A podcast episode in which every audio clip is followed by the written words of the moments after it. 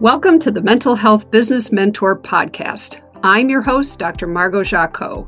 Are you a clinician looking to find the balance between providing compassionate client care and business agility? This show will help with things you need to know to start or grow your practice and better serve your clients. I hope you enjoy the show.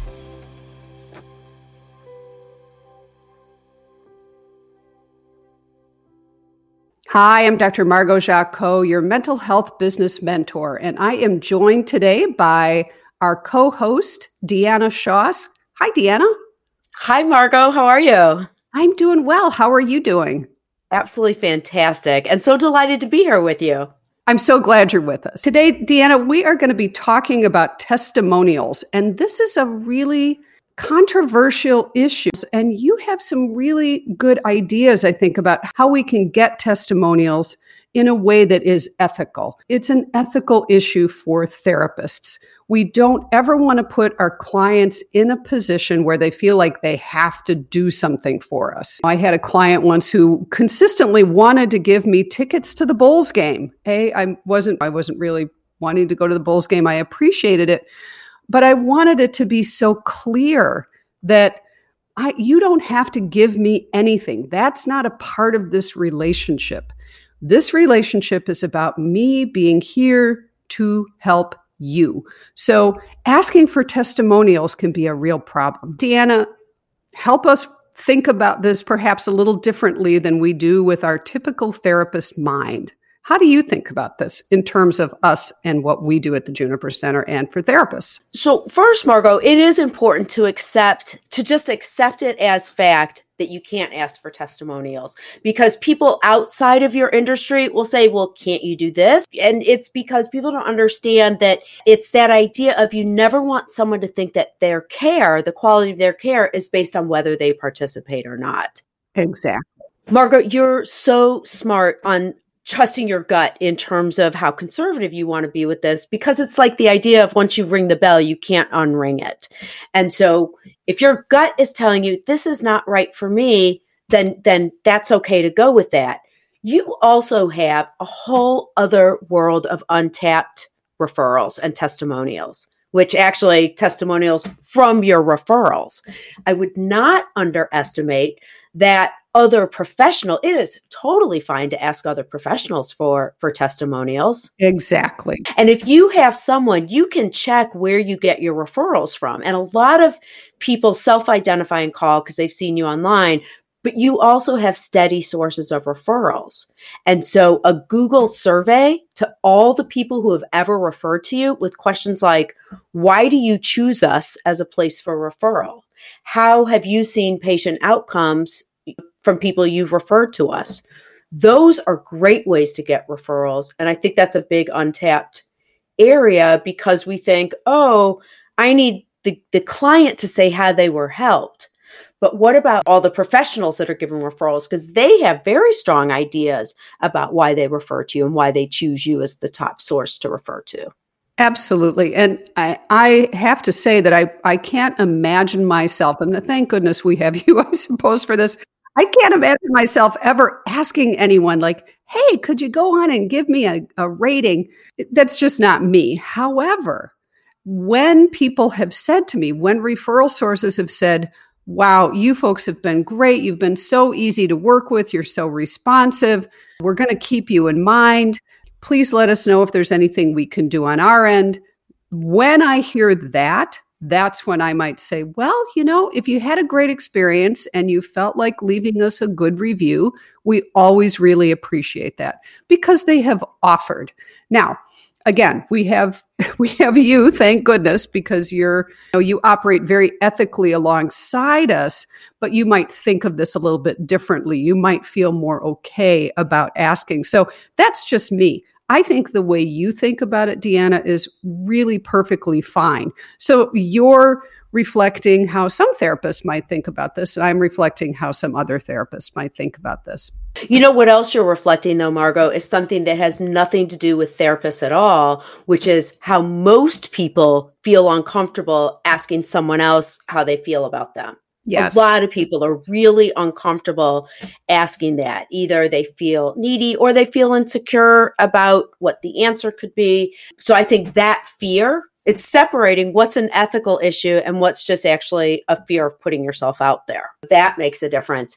Margot, you bring up a good point because there's two things going on here. There's one thing about the concern about asking for a testimonial from your clients, but there's also beyond just being a therapist, a lot of people are afraid to ask for testimonials.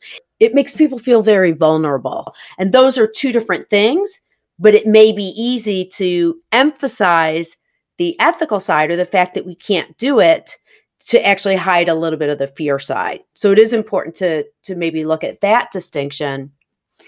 But there are ways that you can do it what I would say is is mine your your system. Where are the places where you have maybe electronic communication or general communication where you could add on something that is a question that would lead to a testimonial? And what I'm talking about is, for example, you have monthly professional development webinars. So if you do an evaluation after the webinar, which is great to do anyway to look for future topics, you can add something at the end. How have these webinars helped helped you? What's your perception of the Juniper Center now that you've participated in these webinars? And so for example, even though it's a professional referral, something like the Juniper Center is a source of the top information about what's going on in our field. Well, that's a great testimonial that that would resonate with a client as well. Yeah, that's a great point. That I really like the idea of thinking about testimonials as coming from colleagues. Those we really can ask for. A colleague had contacted me and said, "Hey, would you mind?" And I was thrilled. I love this colleague. So, as you said, we tend to be kind of humble as therapists and a little more interior, introverted. So, asking for someone, could you please say something nice about me? And the truth of the matter is, sometimes people really want to do that. It really is kind of a nice thing for them to be able to do as well. So, it's one of those win wins where people feel like maybe they're giving back a bit they're they're able to say something kind.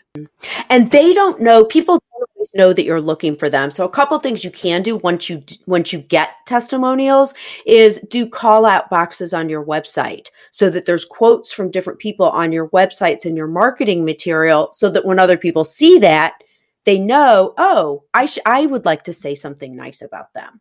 I would like yeah, to exactly. Mm-hmm. Mm-hmm. You may find that on social media as well. And you have seen that on social media where we may post something on, let's say, it happens most often on Facebook where someone will leave a comment. You'll post something about mm-hmm. a webinar coming up or the newsletter or something about services that you provide, and someone will spontaneously leave something in the comments. You're always good about responding to that, thanking them for that. You know, that's that's out there. That information is out there now because it was shared publicly. Right. So, it, so that's kind of a an evolving testimonial versus one that's static on your website. So mm-hmm. maybe we yeah. need to think about testimonials in different ways. That sometimes people will just leave a nice comment if you're putting out content. This just happened yesterday with a mindset minute segment that we shared and someone i think it was uh, was it on twitter or instagram someone a couple of people left some really nice comments.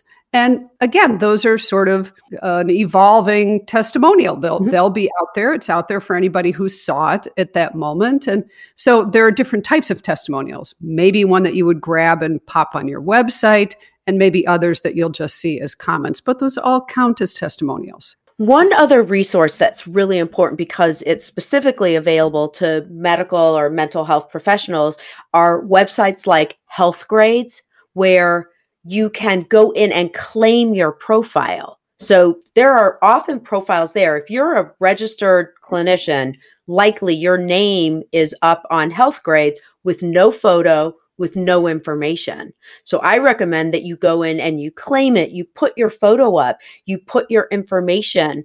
Uh, we've started at we've started this at the Juniper Center, and it's a great practice for everyone to invite clinicians to do a 30 second video where they talk about their philosophy of of counseling and how they might help someone. You can put videos up on Healthgrades.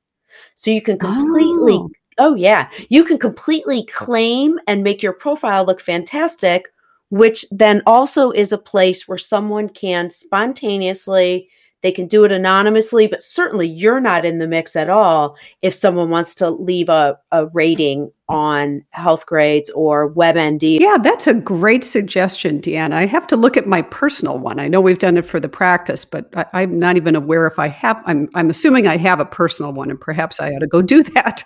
That would be good. So, having Google reviews or Healthgrades reviews can be wonderful. And something I've noticed is people tend to spontaneously go to those sites when something has happened that they are unhappy about. Being able to ask a colleague for a positive review can sometimes offset something that perhaps happened that was not a great experience for someone. But boy, it's so important, Deanna. You said I respond, and, and, responding on any kind of social media, even if I don't like something someone has said, is so important. I invite them always to call me to speak with me directly. I apologize that whatever occurred had upset them. I can tell you honestly that nothing has ever occurred that someone has commented on that was malicious or an intent might have been something that was overlooked. So people will go to your review and they will leave something if they are unhappy with you. I've noticed this when I've looked for providers. I'll look at their Healthgrades if it's a physician and it's like, oh my gosh, who is this person? They got two horrible reviews. Perhaps there were 600 other people who had great experiences, but we don't tend to leave those. So I think this is one reason why it might be important to not be quite as shy, especially with colleagues, to ask for, hey, that you had a great experience with us. It would be so helpful if you wouldn't mind going and leaving us a quick note on Google review.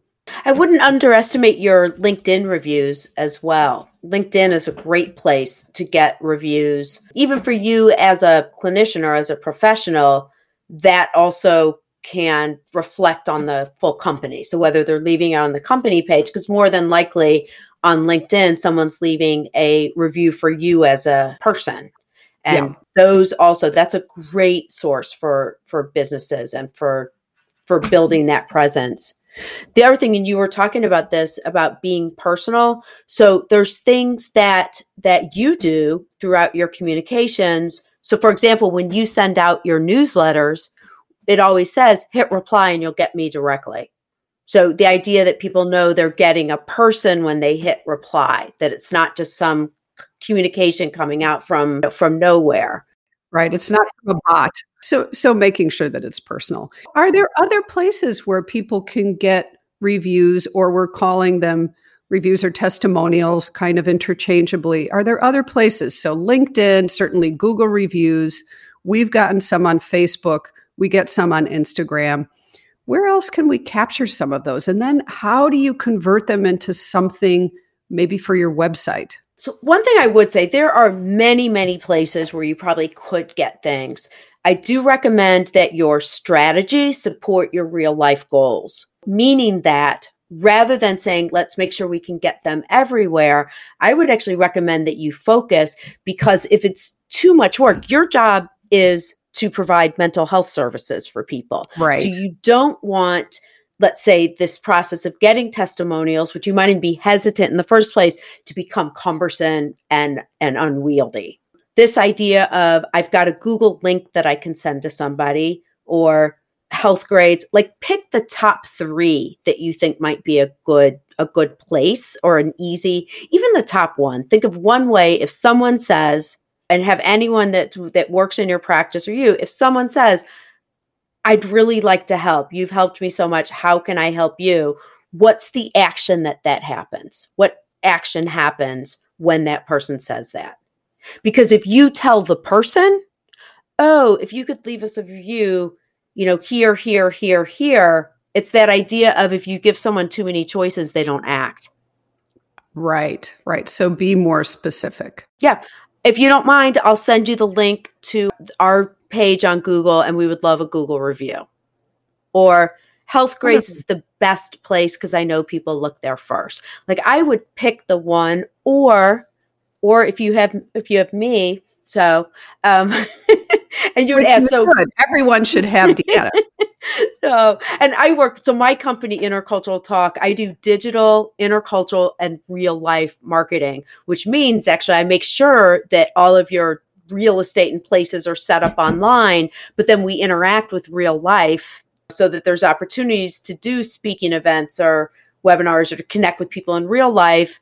And then the intercultural is just to make sure we're inclusive of people of all backgrounds in those communications that are going out. So, yeah, so that's a mechanism where you have a person, then just send it to that person. And you don't even have to worry about it after that.